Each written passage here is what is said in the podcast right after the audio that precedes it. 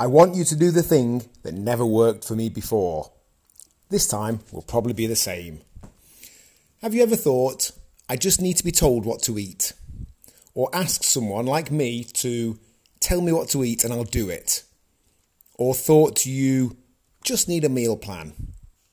Completely understandable if you have. The vast majority of people who start with us have thought or said that at some point. And it sounds like a good idea, doesn't it? Just like it sounded like a good idea last time, and the time before, and probably a few times before that. Chances are we've already tried a meal plan, or a particular diet of some sort. We've been able to get them for free on the internet for two decades now, or from a book, or a recommendation from a friend.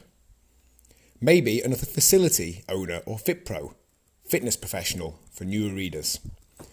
Often the same diet or meal plan said FitPro follows themselves. And chances are the same thing happened as would probably happen this time. It would fi- be, fi- be fine for a few days or a week or two, and then quickly become a pain. We don't like a certain recipe, or someone else doesn't. Don't have a particular ingredient in. We're grabbing something on the go. Someone else is feeding us. We've been having to make a separate meal to the rest of the family and get fed up of that. We've just had enough of the inconvenience. And without consciously planning to, we just kind of stop. Plan to do it again at the next meal and then realise it's been a few weeks. Chalk it off as something else that we can't do. That isn't for me. If someone genuinely needs a meal plan, we can point out a couple of free websites that will do just as good a job as we, or anyone else that's charging you for meal plans, would do. That's not what we're here for. That's not what we do. That's not what we found time and time again works the best.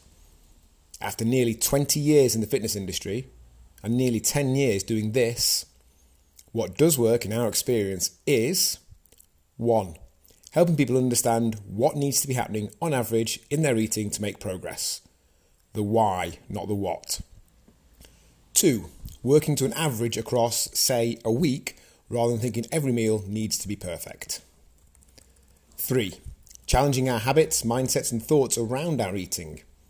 Particularly, but not only, the idea that we have that eating less than perfectly means we failed in some way, should have more, write it off, and start again at some point. and maybe, four, some accountability here and there. Too much frames it as something we don't want to do and quickly becomes a pain. If you need some help with any of these, you know where we are. Much love, John, say never again, Hall.